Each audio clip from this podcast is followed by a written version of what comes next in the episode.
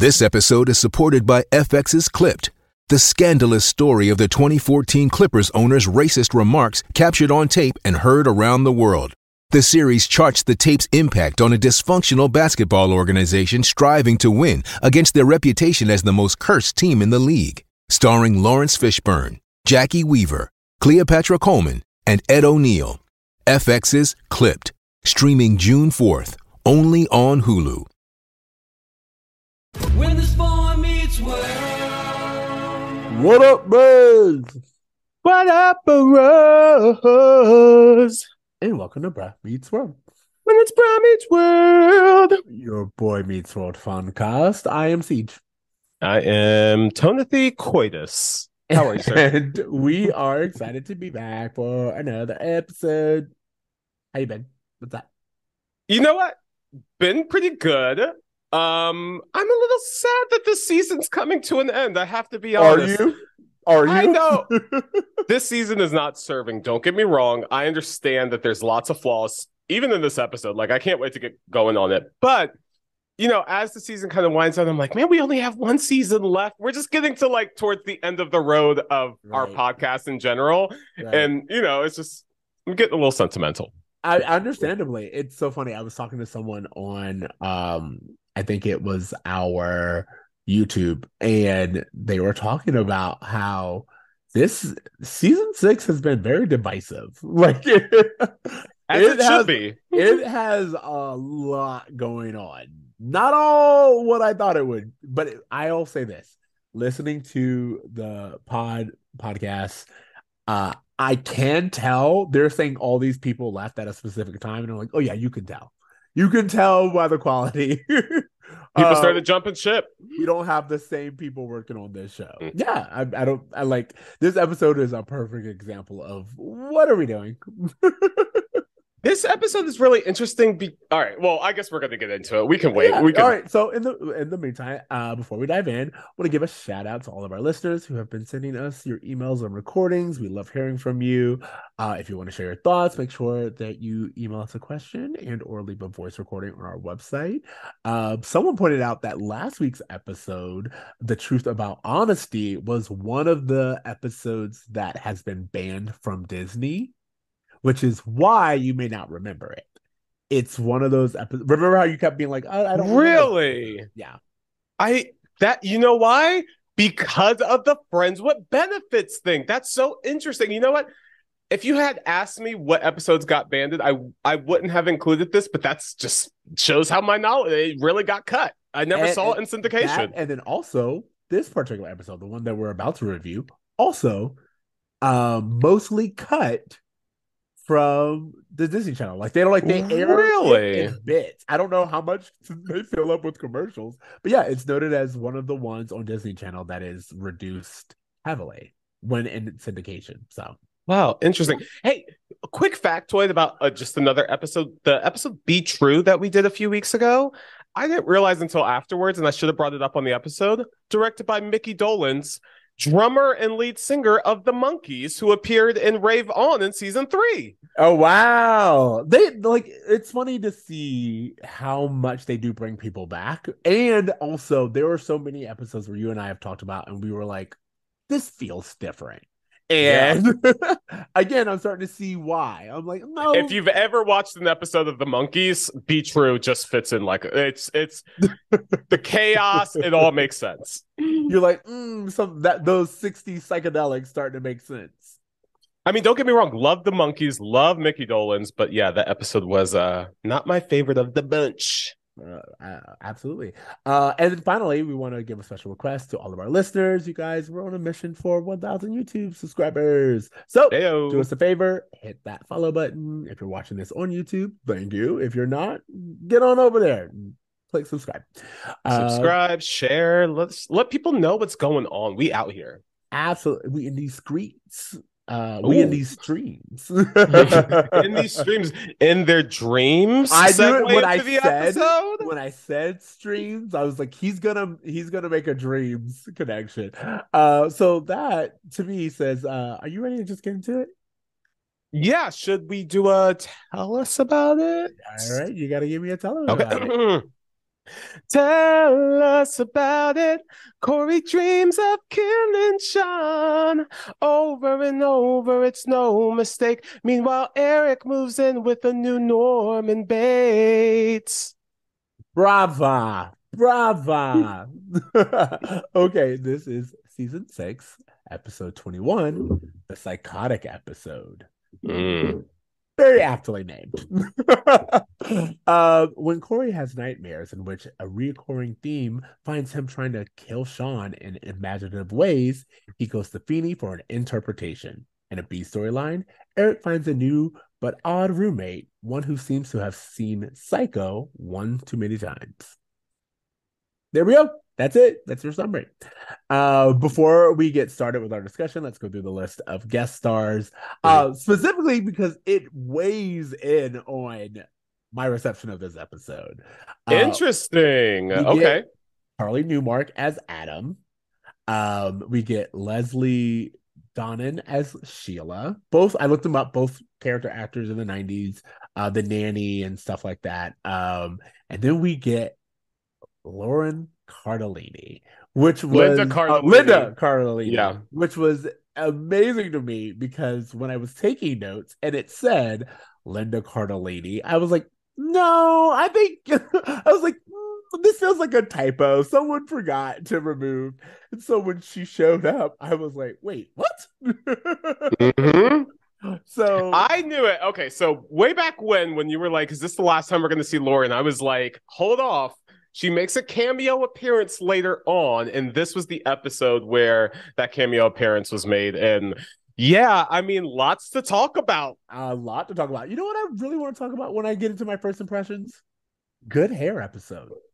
Like, ooh, it's a really good hair ad. Cory's hair is looking good. One of the first notes that I had was like, Cory's looking good, and that hair is sitting just right. And then Eric's hair is at a 12. Even the new guy, Adam, good hair. Good hair episode. Again, if Michael Jacobs' name is on it, the hair is herring. He will not allow it any other way. Absolutely. I just wanted to point that out. What were your first impressions? Again, we're gonna go with the A storyline being Cory v. Shawn. Mm-hmm. The B storyline, which we will get to later, is Eric's hunt for a place to live. Totally. You know, right off the bat, I immediately looked up the air date because I was like, is this a Friday the 13th? Like there was just like a creepy like Nightmare on Elm Street type of thing happening with the A storyline and then the Psycho kind of thing happening with the B storyline. So I thought, was there something going on maybe on the TGIF lineup or whatever? But no, we're like into sweeps month. This is like May leading into the finale. And so this is like typically when shows put out their strongest episodes to build up momentum for a finale.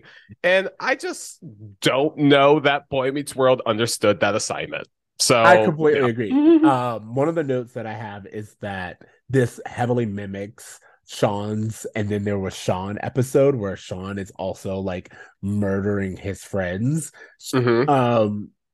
And so to kind of get a repeat of that and nothing really new felt like ground we'd covered before. Yeah. And I mean, to just kind of loosely touch on it, the B storyline felt so much like, and I know you're going to get this reference, the one where Eddie moves in and Friends. I was going to get there when we go there. It just felt, everything felt like treaded territory. Like we've done all of this. I'm not really feeling like we're getting anything. And a lot of the episode felt like, to me anyway, like we've had in the last few episodes where we would hit on something intelligent or something worth discussing, and then it would be undercut almost immediately. You know, like whether it was undercut by it being a dream, and you're like, oh, yeah, this was a really wise thing for someone to say. Ah, it was a dream person, doesn't really matter. Or just like, again, with like the comedy or the quote-unquote comedy of the situation. So I just felt like, even if you're able to see this episode for what they want us to see it as, it's just like a fun, silly, goofy episode with a bunch of crazy dream sequences. There's some great jokes in here. This is one of the first episodes in a long time where I liked Cory in it. Really? Maybe more than the other episodes. Like, you know, we'll get into it. But I found him more likable in this episode than most episodes. The overall lesson of this episode, the big takeaway is kind of like... That's what I meant by it's undercut. Not even undercut. I just don't know if it's a good lesson that they should be teaching. I don't know about this idea that you need to kill off everyone else in your life so you can be completely... codependent, like I don't know, it's a weird lesson. So no, absolutely. Like there's like we're getting right into it. So as we've talked about, Cory has had several dreams about killing Shawn. Feeny gives him some advice, but turns out that's Dream Feeny. So he goes to the real Feeny for advice, and the real Feeny again.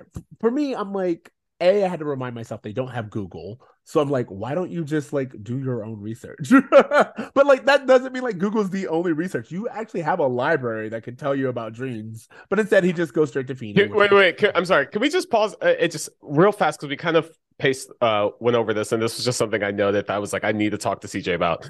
Did you notice that the episode opens with the dream sequence? It's the dream sequence of it's the first time Shawn gets pushed down the elevator shaft, but it starts with Rachel.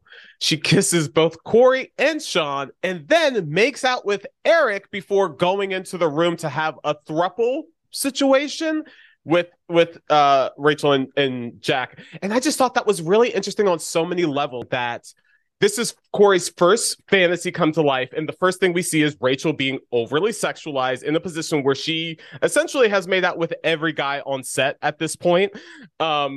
And I also thought that in Cory's imagination, it was interesting that he saw them as a throuple as well. The thing that we keep saying is the thing that he kind of personified within his first dream. I just thought all of that was very fascinating. Well, I agree with you in that sense. It does make sense, especially at the end of the episode when we see why Cory is having these dreams in the beginning. It makes sense that... Rachel is there and he is kind of living out this pseudo sex dream. I immediately was like, things are way too, like, I feel like too many jumps have happened, or I feel like something's missing, that I immediately knew it was a dream sequence. I was like, something's off. So immediately got there. But to your point, I think it's kind of sad that, Rachel's character is something where I'm just like, oh yeah, you're being sexualized and just, for lack of better words, eye candy. Not surprised, and that's just that's run of the mill.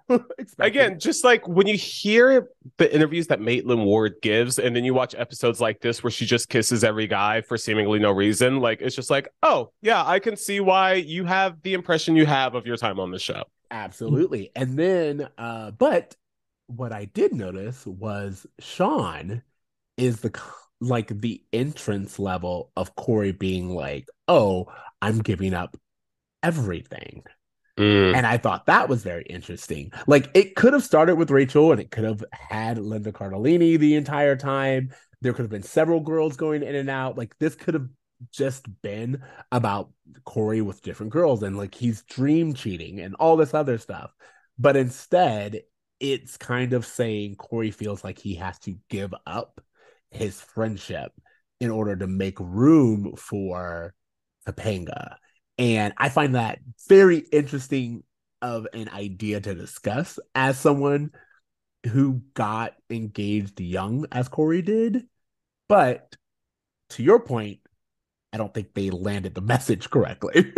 No, not at all. I mean, first of all, that episode literally takes 20 minutes for Cory to even realize that that's what this dream is about. It's so like the episode is so full of just the jokes of him being sleep deprived, which again, I actually enjoyed those jokes. I thought that Ben Savage was the most likable when I recognized him as sleep deprived, because as a sleep deprived person, I've been that person who could just be like, Eric, I can't even deal with you. I'm just going to push you out of the room. I can't talk about this right now. But the message at the root of all of it, you can't have anyone else in your life. You have to kill everyone for your partner. And that it's a recipe for codependency. And it's like, seen as the preferred way to be, specifically for children watching the show. It's very, yeah. No, absolutely. Like what I was waiting for, because again, I haven't seen this and I didn't know. I was like, oh, he's very clearly making room for Topanga. Knew that was the conclusion. Actually, I was really shocked when Lauren showed up and was like, I'm everything you're giving up. I was like, oh, we're going there. And I thought it would end with Cory being like, I'm giving up everything. Like, that's where I thought it would end.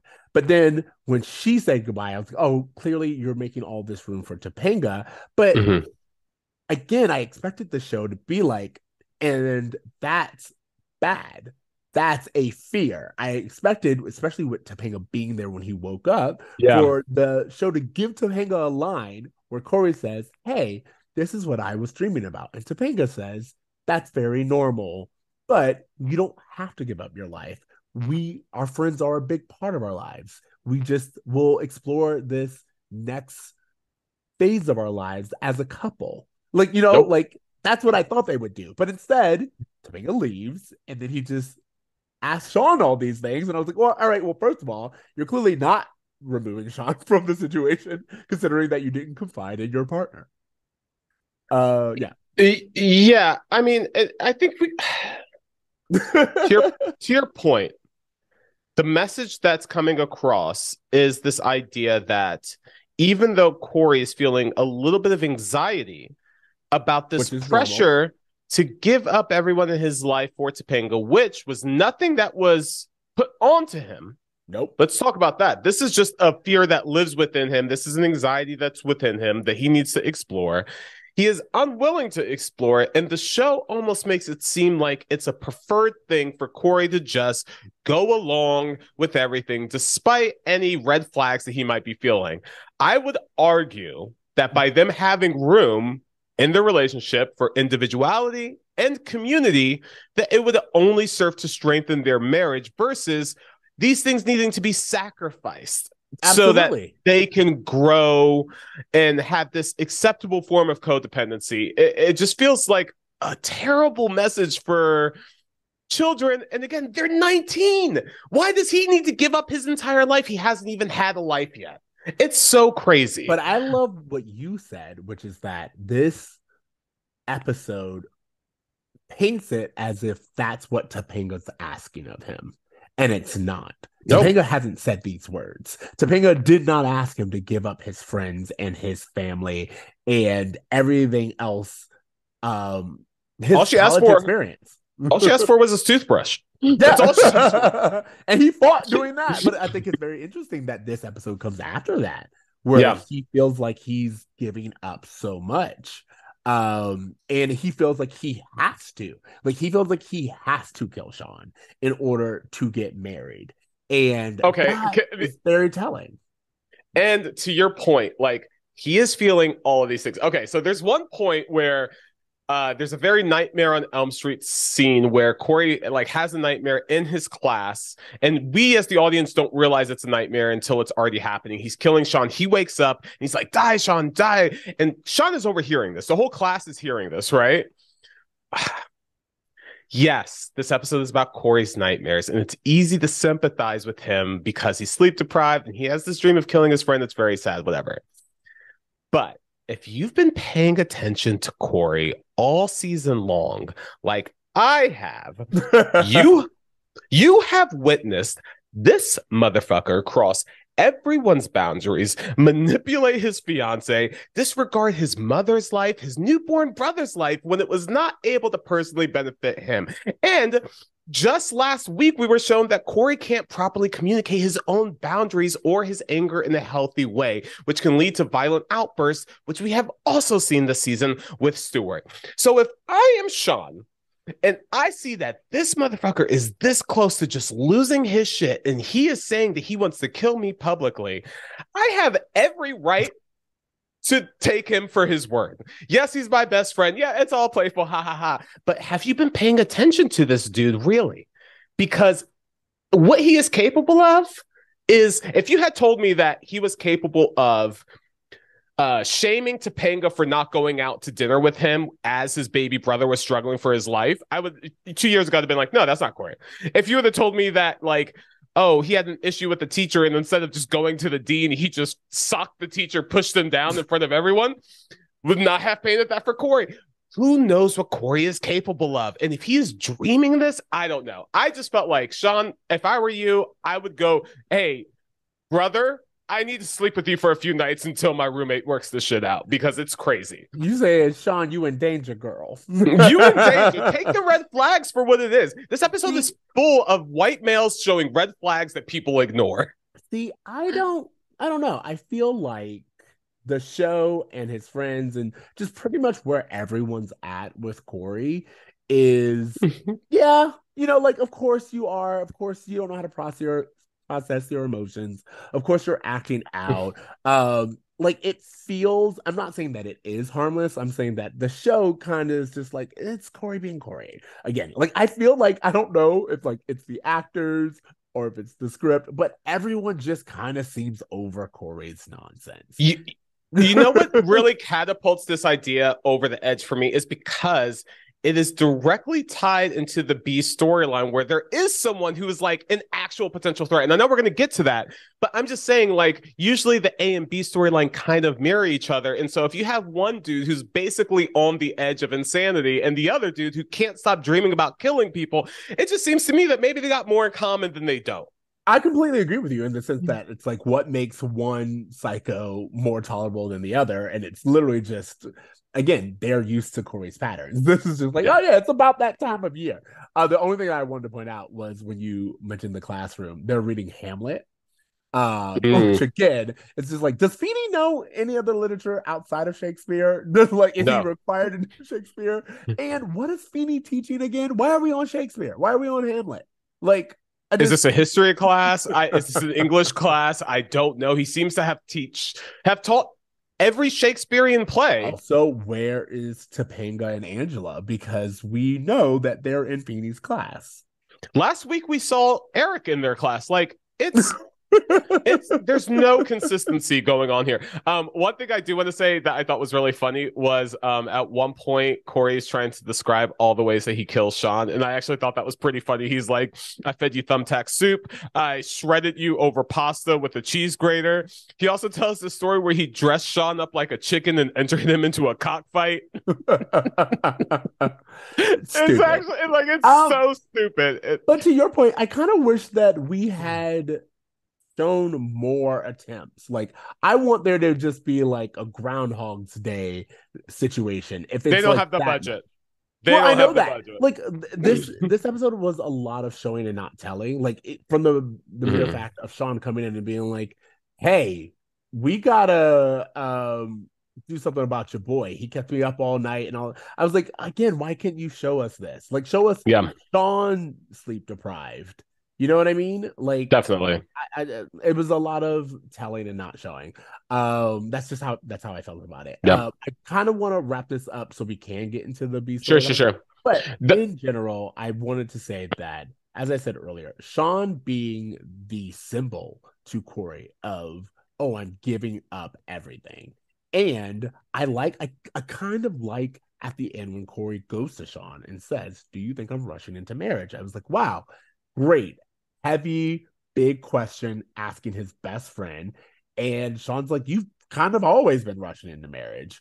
That's what you do. That's who you are. And Cory was like, I don't want things to change. And Shawn's like, well, they have to change. Of course they're going to change. And it just kind of ends with Cory being like, but I don't want them to. And I was like, again, you didn't really give me an answer. You just kind of left a cliffhanger of Cory's having doubts. And you didn't say, and that's normal, or other people find that's concerning. You just kind of left them there. And I am interested to see, will you give any judgment? What you're referring to is actually one of my biggest gripes with how this show ends. Because from this moment out, it poses that one of the bigger conflicts amongst the main three characters is this idea of, well, now Cory and Topanga are getting married, which means that Topanga is going to be Cory's new best friend, whether Cory or Shawn wants it or not. And it just seems like they are making unnecessary conflict between Shawn and Topanga. They are forcing this idea that Cory has to make Topanga his central focus in his life and completely go against lifelong friendships if it means that he can't be there for her for everything. It just feels so unhealthy and just unneeded, and it's clearly starting now, but even it goes up until their wedding day and beyond, that there's this like unspoken beef between Shawn and Topanga for Shawn being the best friend that Cory wants but can't have because of Topanga. And we had this episode before, like Shawn and Cory hadn't, season 4, they're that girl who didn't like Cory was like, you can't be friends with him. And Topanga's like, no, I understand the importance of you having a best friend. And from this point on, it just does not feel like she is on board with that shit. Well, so I don't know what the future episodes have, but I will say the idea of exploring, like one of the things that Michael Jacob always says is it's kind of a love triangle between Cory, Shawn, and Topanga, and Cory's love with his best friend and Cory's love of his life, Topanga. So I think the idea of this established trio having to confront the fact that one side of the triangle is literally getting married, and they will be legally the most important people in each other's lives. I like the idea of bringing that up. I like the idea of confronting that. I think it's very normal and accurate, especially considering their ages, for them to bring up, yeah, it was one thing when we were all friends, but what will our group dynamic be like once we're married? I think that that's great that they brought it up. And I think it's great that they constantly are showing Cory have understandable and reasonable reactions to being 19 and being engaged. What I don't like is that they never really continue that conversation and have any kind of resolution, and they just kind of be like, it's like that sometimes. Anyway, he gets married. You know, because to your point, it's like, I don't mind them having that conversation either, because it is very dynamic and like full of just kind of everyone's backstories clashing into each other. But the problem, and I hope I'm wrong, but I don't think I am, is that there's never a balance that's found. It's always this all or nothing. It's either you have Shawn in your life as your best friend, or Topanga's your best friend and you don't get to have Shawn in your life. And it just feels like a healthy balance was never something that was landed on in a way that I feel like would have ultimately served every character for the better. Absolutely. That's what I'm saying. Like when I said that when Cory woke up and Topanga was there, let's even say Topanga and Shawn were there, I think it would have been great for him to be like, oh, I had these dreams and this is what I thought, Cory explaining that. And then Topanga and Shawn, or Topanga or Shawn or whoever, just kind of being like, hey, that's actually pretty normal for you to be thinking about this close to the wedding, and it doesn't mean anything's wrong, and we don't have to give up anything. We just all have to figure out how this works in that next phase. I think that would have been great, but instead they just kind of presented the problem and said that Cory was unhappy with the problem, and then we just all move on. And that's where I think the real issue is. Because you're right, balance is really important. You need other friends, you need other lifestyles, you need other safe spaces outside of your partner. You need community outside of one person.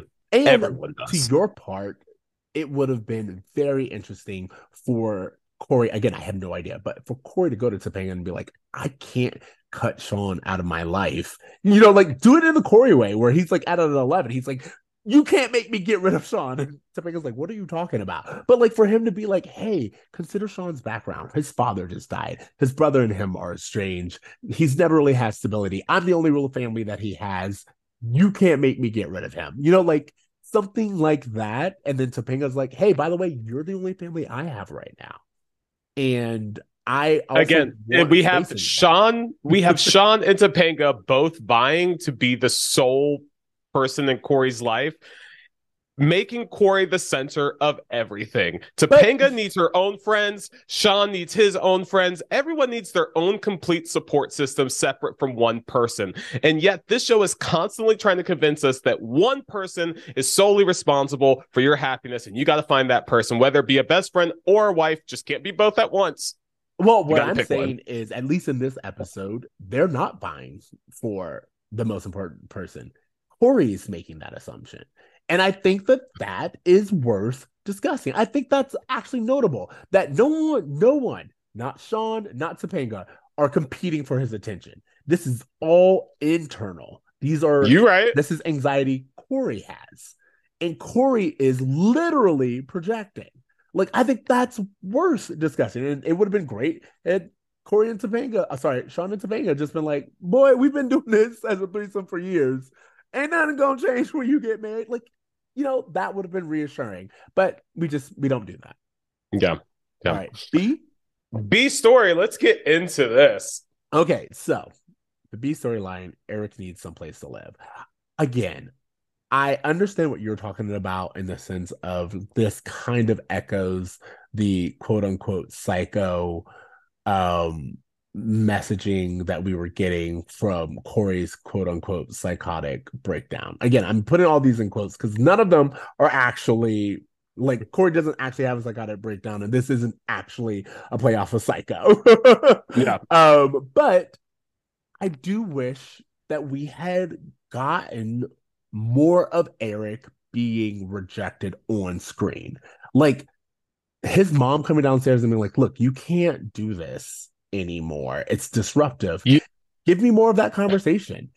It was very interesting. I'm sorry, just before we move away from him being in the Matthews, it was very interesting to see him back laying on the couch, which is where we saw him in season 4 when he didn't get into college, when he was that good-looking guy. He was in the exact same position we found himself in. And so it would have been interesting for him to explore this, like, hey, I went out and tried to go things in the world and I ended up back on my parents' couch. Like, just give us a little bit more internal dialogue as to what's going on with him as he's being rejected from place to place. It doesn't even have to be internal. Give us Morgan being the psychologist, you know, that trope of, like, the overeducated child. Like, I feel like give Morgan something to do where he's like telling all these feelings to Morgan as if, like, he's literally laying on the couch as if it's a therapy session and Morgan's there, and then Amy's like, look, you can't keep doing this. What's you know that? What I mean? 500 Days of Summer, where Joseph Gordon-Levitt and Chloe Grace Moretz. Yeah, correct. that dynamic. Totally. But from there, I wanted more of, like, when he just shows up at Cory and Shawn's place. I thought that was funny, but I thought it was even more hilarious that the next one he just shows up in Topanga's room. And I thought it was hilarious. Give me a scene of Topanga or Angela or someone being like, hey, you can't stay here, and here are the reasons why. Like, there were so many really good setups, and I was like, oh, I'm excited to see where this goes. And then it went nowhere, except to a completely new character. Him showing up in Shawn and Eric's room with posters of himself on the wall, hilarious. The fact that there was not one poster, but a second poster when he left, to presume not only am I moving in, but now I'm putting up my headshot as a poster. Amazing. There are some truly, like, I thought funny moments in this episode from both him and Ben that the episode is so ridiculous, but, like, they are in their pocket. Oh, well, I feel like Will and Ben do great jobs with what they're given. Ben in the student union begging for a roommate, and that little back and forth of, like, the guy being like, hey, I'm also looking for a roommate. And Eric being like, I was here first. Like, again, like, that kind of like misunderstanding. Very funny. Absolutely applauded Will. However, I did not think this episode was funny. I thought that the performances could be funny, but I didn't think the episode was funny. No, because it doesn't. Here's the thing about, like, and then there was Shawn. It's such a great episode because not only does it have a fantasy element, but it actually plays into everything that's happening in the show in the way that's really cohesive. We just it feels like they've been trying to give us something similar and just not landing every time. And this episode where you have all of these dream sequences, which you could have had each dream be something different. Like instead of every dream being about Shawn, you could have had Cory revisit John Adams High in a dream. You could have had him like go through his history with Topanga in dreams or something. I don't know. You could have done a lot of fun things with it. There was nothing really that fun about this other than the jokes of how he would kill Shawn, which we never saw. Well, to your point, if we want to mirror the A and B storyline, why not have more of the Psycho homages, but in Cory's dreams? Like, or Vertigo, like actually have someone falling from a high space and being pushed is the plot of Vertigo. And you could have done some Alfred Hitchcock allusions, you know, like make it throughout, make it to where all of Cory's dreams have a consistent theme of murder, but they all echo Alfred Hitchcock movies. And that way, the Psycho reference actually makes a lot more sense. And it's actually a reference instead of just like picking up pieces from it that aren't done well. Well, okay. So Eric moves in with his new roommate Adam, who has some red flags right off the bat. I want to talk about this because there's some roommate red flags everyone needs to know about when they're looking for roommates. He has an abnormally nice home. He says, you can pay whatever you want. And he says, I can't seem to keep a roommate. Yeah. Porque? No, get your shit out of there. The other thing I thought was interesting was that part of the reason Eric even entertains the idea of staying with Adam is because of the sexy roommate Sheila Shagan, the neighbor next door, who also thinks Eric. I love the Austin Power reference. It immediately brought me back to 99. But yeah, that's the only reason he really stays there, is the hope of, you know, hooking up with the Sheila chick. The whole thing, I'm just like, it's interesting. I get the plot of it. But as we've already referenced, Friends did this 1,000 times better with the character of Eddie, who moves in replace of Joey, who leaves Chandler. And he is this awkward, weird roommate who just makes life so like uncomfortable for Chandler. It's a much funnier and better way of going about this, because by making Adam so wildly crazy, you just fear for Eric's life more than you get this lesson that they're trying to teach, which is that, hey, Eric, here's a lonely person who is odd and weird because he just doesn't have people and you can relate to him. But it's like, no, he's a crazy person who's talking to a dead bird and is pretending to be his dead mom. It's like, give us a slow ramp up like they did with Eddie. Like in that episode of Friends, Eddie does like, he starts off very much like, that's odd. And it just slowly increases until you're like, this guy's got to go. They increase it over 3 episodes, actually, in Friends. So it's not all at once. So it really slow burns. And I know they don't have the option to do that here, but they do it really well there. But you could have slow burned in scenes. Like, give us a little bit of stuff. Also, Sheila doesn't seem to have any problem with him. So there would be something to say that, oh, he's not that bad. Like, I want other people to consider that he's crazy, or that he's great when Sheila's around, but the moment he leaves, he has like a split personality. Like, that would be an amazing situation. But like, again, it's just like, there's no real thought into this and this premise. And he's just immediately crazy, immediately someone that we should, as you said, be concerned about. And to your point, it's just like, yeah, but he hasn't really threatened anyone the way that Cory did. And yet we are suspicious of him because his behavior is weird. And to your point, the real thing, when you were like, oh, they're trying to teach us with Eric. I was like, there was a lesson with the Eric storyline, but then you brought it back. It was just like, oh, this is how lonely people behave.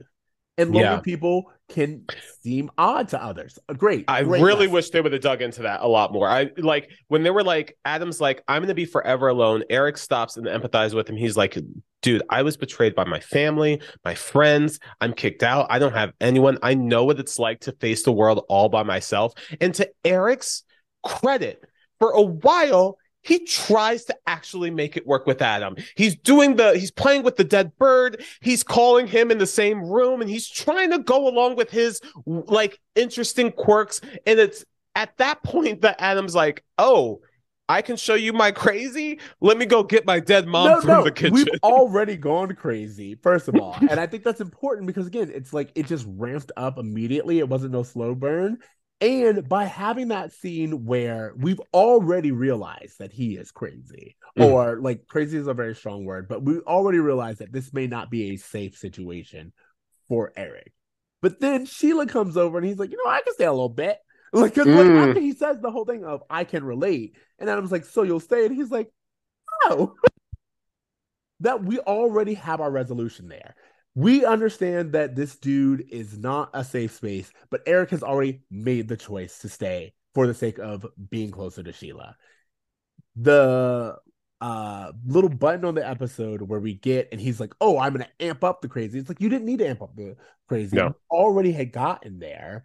And this would have been a great opportunity to up the stakes in a different way, i.e. have Sheila be someone where it's like, oh, you're also someone who I should be concerned about, you know, like that, like have Sheila play along with the dead mother, or, you know, something. Have Sheila be just as weird as he is. And that's correct. Revealed something. Yeah, I really am. Like I said, I know they did this for humor, the ramp up. I thought it would have been far more interesting to have this be more like Eric's version of Alternative Friends, where like at first he meets someone who's a very odd duck, but then like he's like, you know what? I'm kind of an odd duck too, and we're going to find a way to kind of make this work. And you know what? Your world is kind of seems a little weird and crazy to me, but you know what? My world seems weird and crazy to a lot of people, and I'm willing to play in the sandbox with you. I kind of really liked that. And when they amped it up, I got disappointed where I was just like, oh, so this whole episode was for nothing for Eric. Like, this literally, what was the point of any of this? If there isn't any growth, if Eric's not able to see in himself, like, hey, maybe my takeaway from all of this is that I need to open up myself to new people and new experiences, regardless of how strange they may seem on the surface. That just feels like a much better way to cap his storyline than just have him have this awful experience and end up back on his parents' couch. Well, to that point, we open up the episode with Cory's dream, to where Cory's like, hey, Eric deserves to move back home, or needs to move back home with Rachel and Jack. Like, that's what Cory's subconscious is saying. And there's a scene where Rachel and Jack run into Eric. It almost makes logical sense that the end of this episode is Eric being like, I need to go back to Rachel and Jack. Or him, again, being defiant. As you said, like, last week's episode would have been, had he been like, actually, you know what? I'm actually hurting. If in this episode, Eric had been like, we get a scene of Eric outside the door, and he hears Jack and Rachel laughing, and he just turns away. Again, he just can't do it. That's a whole other thing. And that gives that this arc that we're on weight. But instead, we get nothing. And we like, and what I mean by nothing is, like, we don't get a resolution. Eric doesn't end up anywhere. As far as we know, he's still looking for a place to sleep tonight. He's still sleeping on the pool table in the student union. It's the takeaway. And so that, and we don't even get that. So this is what I mean by where you were like, it goes nowhere. It's like, yeah, you really did set us up for there to be some kind of resolution, even if it's Eric going to the apartment because he's like, I can't stay with Adam, and then realizing that he'd rather stay with Adam than spend one more day with Jack and Rachel.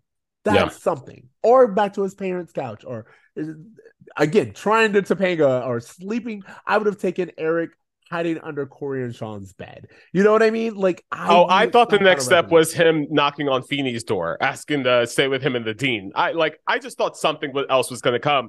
And you know what? Even Cory's storyline has kind of a button of like, oh, he was dreaming of killing his best friend, and now he kind of realizes that metaphorically he's going to have to do some kind of, you know, death to their current relationship. At least it has like a, there's somewhere for Cory to go after this. This episode was significant for his character for a reason. I can't make that argument for Eric with this episode. So it feels like a waste. The only thing I will note, because I meant to note it last episode, is this is like the second episode in a row where we see Eric going after girls again.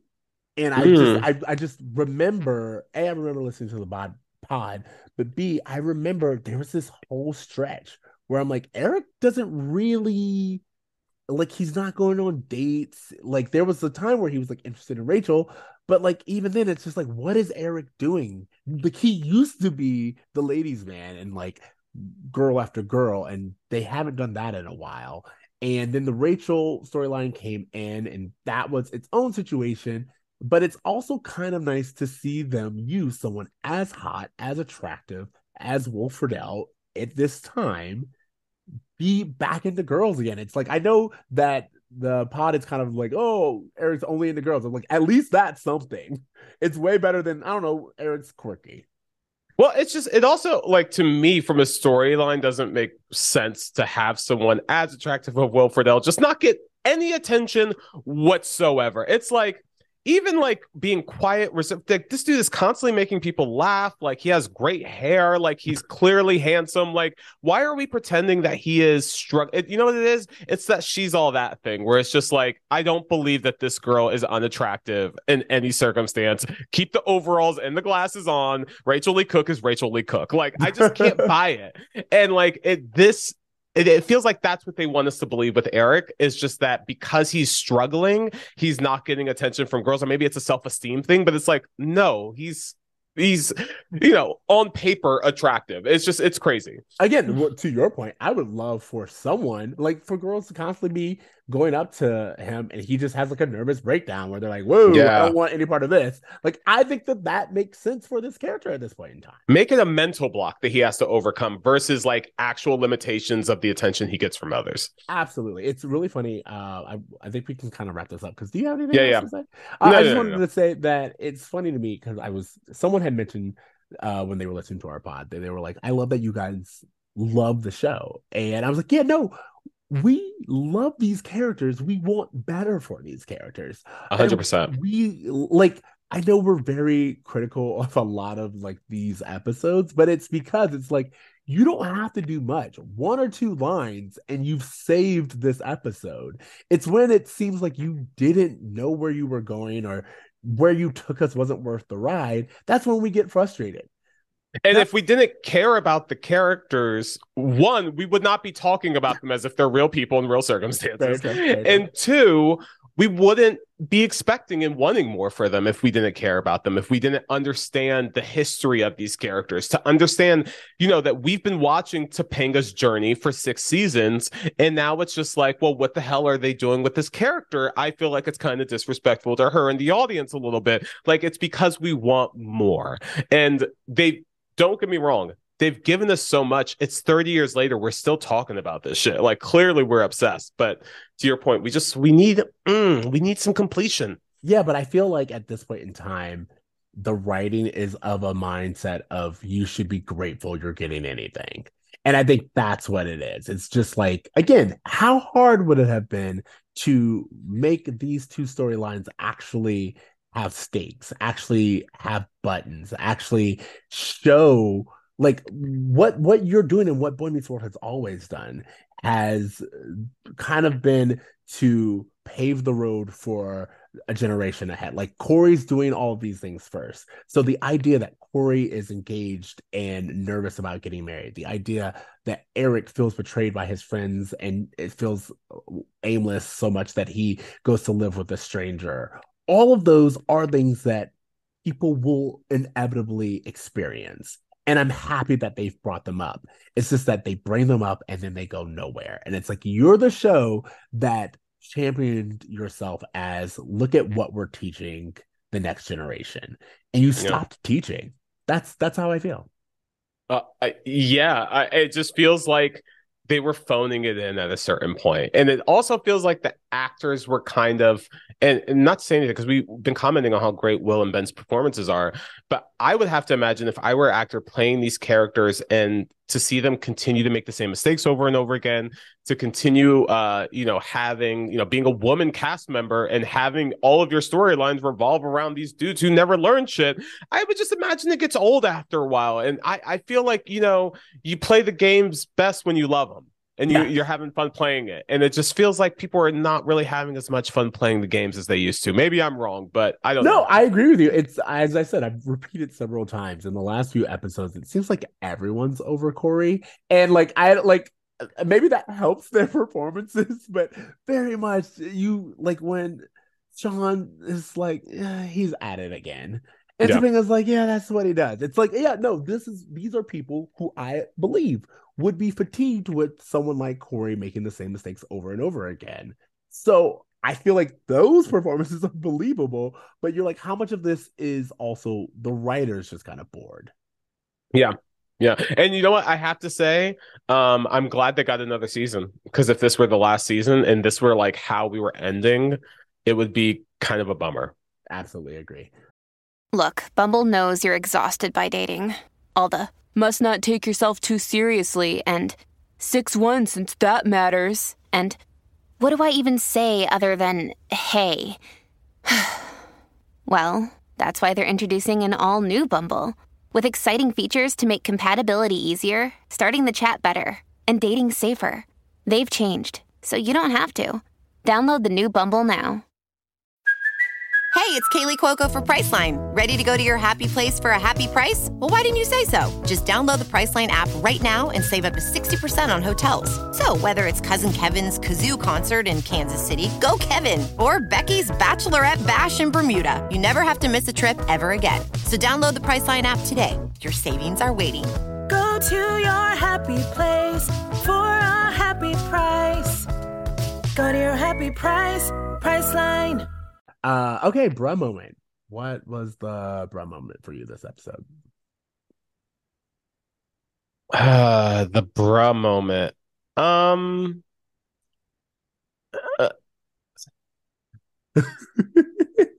I guess the overall bruh moment I have is this concept that you need to kill everyone else in your life who would be a distraction from your sole significant other, who you should dedicate everything to and form a codependency with. And this whole lesson that we're supposed to be walking away with, I think is really unhealthy, not only to young viewers, but to even college age kids who are in these quasi serious relationships when they're maybe too young to be. It paints this image of marriage as a sentence, as something that you have to sacrifice, and it's just it doesn't need to be any of that, and it just feels kind of archaic. And I just feel like it's a bruh moment for sure in terms of how it's aged. How about you? That was my bruh moment. That was what I actually was gonna say. I feel like I have, if I want to contribute, I have a bruh second, a bruh blip, was just the treatment of Sheila in this. It's well, that's unfortunate, I'm slutty and dumb, and I came over here in a towel because I do that sometimes. I locked myself out of my after my shower again. Yeah. How many times this has happened, Sheila? It just, it was very much well, that's unfortunate. I will say, I thought that they brought back Linda Cardellini in the right way. Yeah, you know what? We didn't really get to talk about that, but as a kid, this was a drop my jaw moment when she came out. I was surprised. Her. Again, it said in the notes she's in this episode, and I was like, that must be wrong. For her to come out and for Cory to just be kind of confronting her again, this girl who played such a huge role in where he is with, who knows if they would even be engaged right now, getting married, if it wasn't for her. You know what I mean? Really, she was kind of the catalyst for all of this happening. And so it's really interesting for her to be brought back, but for them to not really explore the role that she played, how she kind of forced the hand in terms of engagement, in terms of maybe she's the reason why Topanga didn't want to go to Yale, because Topanga was worried that another Lauren would come around. And there's just shit we could talk about. I love it. I'm with you. I already love it. I think we kind of covered this, but what are you labeling the Feeney lesson? The Feeney lesson is there's no such thing as a well-priced apartment. If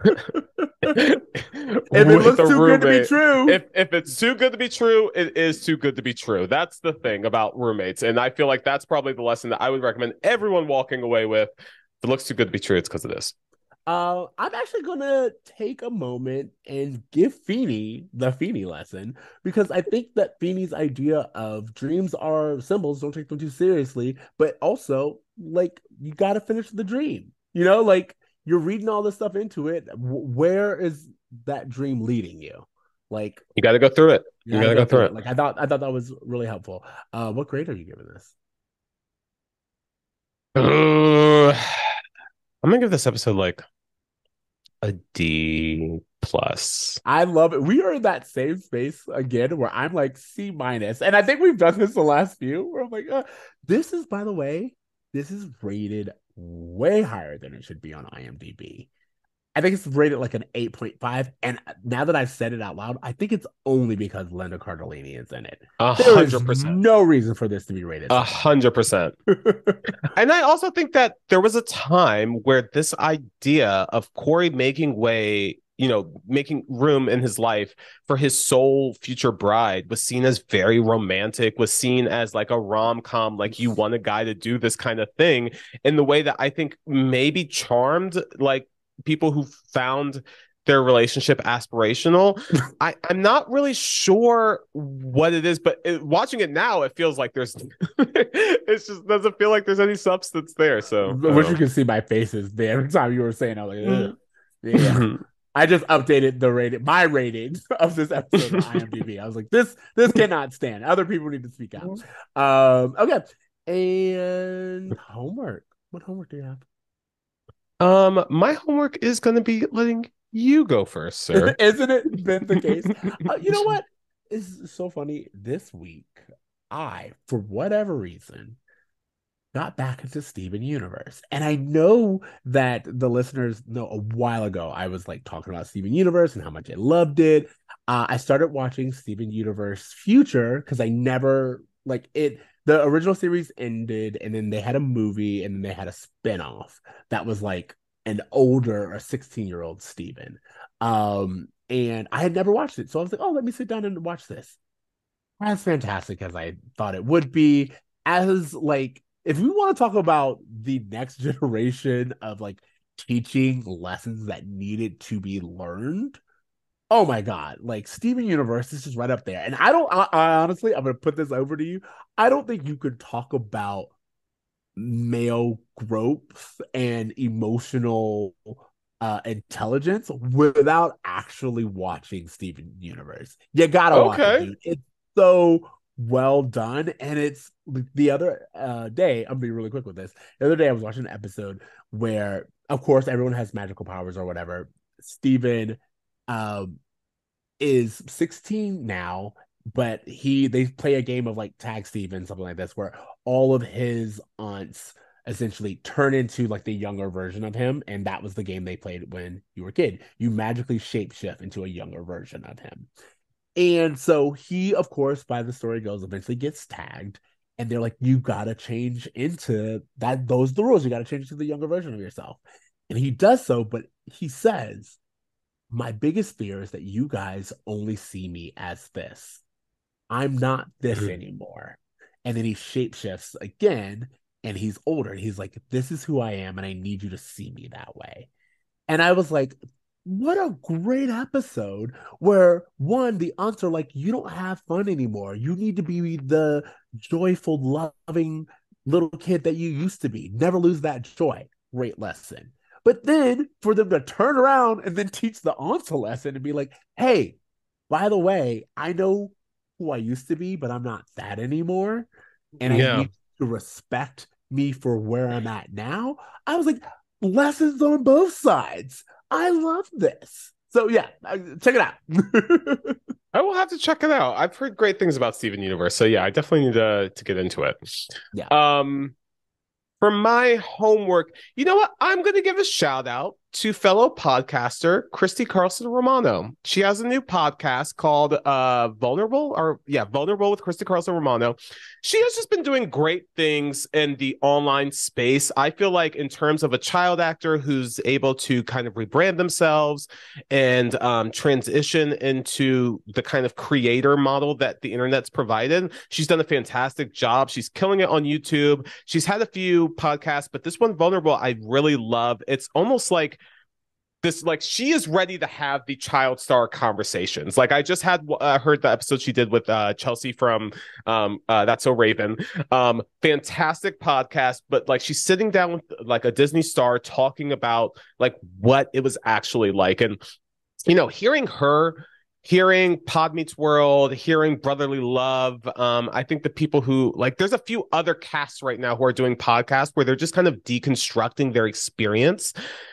You know, you just have to kind of commend these, like, our generation of child stars who are doing it different, who are like, you know what? We've seen the way everyone else has done this. Maybe therapy and maybe an open forum to talk about and decompress our experiences is a healthier way to transition out of this or into something better. And, you know, I just think Christy Carlson Romano is doing an amazing, amazing job. And so I encourage people to check out her podcast. Yeah, it's so funny. I just watched a clip from her podcast where she interviewed the guy Zeke from Wizard of Waverly Place. Yeah. And he was talking about how he's more famous now for his OnlyFans account than he was while being on the show and what that has done for him. And I was like, oh, y'all are having conversations. Like, yeah, everything's on the table. Okay, I'm here for it. And to your point, you and I talked about this during when we were, like, listening to all those music videos from the 2000s, where I was like, I'm actually really proud of our generation that we are kind of, like, going back and we're like, wait. If this was the narrative, we need to correct some things. Like, we are very happy to go back and set things straight and be like, actually, it may seem like I was a child star and I had everything, but I didn't have no money. Or racism that almost kept Raven from being the star of her own show. Whatever it is, we are down to go back and be like, this, all that glitters is not gold, and let me tell you behind the scenes. And, you know, yes, these are, you know, child stars and celebrities who are talking about their experiences, which are maybe on the more extreme side of things. But what they're actually getting at are just, like, what it's like to be a woman in a professional setting, what it's like to, you know, be a child exposed to adults who maybe don't have your best interests at heart, like what it's like to be seen as a sexual object, what it's like to transition out of a successful career. These are all things that people can relate to, even if it's not at the extreme that they're experiencing. So even them just being brave enough to have those conversations openly really allows us as just the public to kind of have an easier time talking about our experiences. Absolutely. Is this where you tell me about your OnlyFans account? Oh, I mean, I was saying that being vulnerable. I didn't know. Like, I'll get that bag, guys. Let me know. Oh, I have not against the bag in any way. All right. Thank you guys for tuning into Bruh Meets World. Don't forget to leave us a rating, review, find us in all the places where there are podcasts. You're listening to it right now. So hopefully you found us. Make sure that you keep up with us. Follow us, message us at Bruh Meets World on all the places. Gmail.com. T, anything else? Yeah, just, you know, make sure that you guys tell us what you think about this episode. What did you guys think about Lauren's return? What did you think about, you know, Eric's new roommate? How do you feel about the way that they've been, you know, showing Topanga and Cory's engagement? Like, let us know your thoughts in the comments of whatever, you know, you're watching this in, like, social media, YouTube, whatever. Yeah, just let us know your thoughts because we'd love to get your impression on everything that's happening with the show. Absolutely. Oh, to that point, I'm pretty sure, and I watched it twice, but I need to, like, note when Shawn comes in, he says, "Your boyfriend is driving me crazy" to Topanga, and I was like, "That's her fiance." And again, the show doesn't really acknowledge the fact that they're engaged, except like that one scene where Topanga's in a wedding dress. I was like, I need more people to be like, "That's your fiance." Like, it should feel like there's a wedding coming, people. It don't.